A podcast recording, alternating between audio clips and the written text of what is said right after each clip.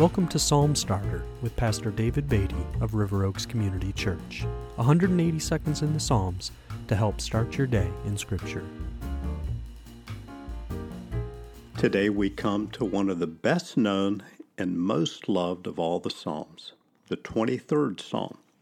Psalm 23 was written by King David, and it reads The Lord is my shepherd, I shall not want. He makes me lie down in green pastures. He leads me beside still waters. He restores my soul. He leads me in paths of righteousness for his name's sake.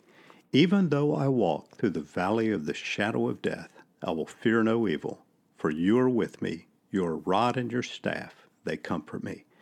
You prepare a table before me in the presence of my enemies. You anoint my head with oil. My cup overflows. Surely goodness and mercy shall follow me all the days of my life, and I shall dwell in the house of the Lord forever.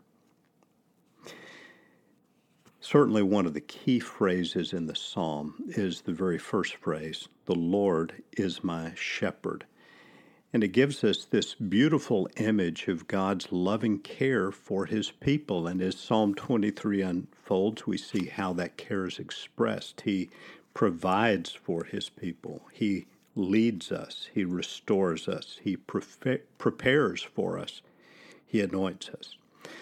The beautiful image of God as shepherd is picked up by Jesus in the New Testament. In the Gospel of John, chapter 10, Jesus said, I am the good shepherd. The good shepherd lays down his life for the sheep. He goes on to say in John chapter 10, My sheep hear my voice, and I know them and they follow me. I give them eternal life, and they will never perish, and no one will snatch them out of my hand. My Father who has given them to me is greater than all, and no one is able to snatch them out of his hand. The Father and I are one. Jesus is telling us here that he likewise fulfills the beautiful statements given us in the 23rd Psalm. And the Apostle Peter, writing after the death and burial and resurrection of Christ, would write to the early church For you were straying like sheep, but have now returned to the shepherd and overseer of your souls. As we reflect today on the fact that the Lord is our shepherd, Christ is the Good Shepherd, the shepherd and overseer of our souls. How can we trust him to lead and guide us as our shepherd today?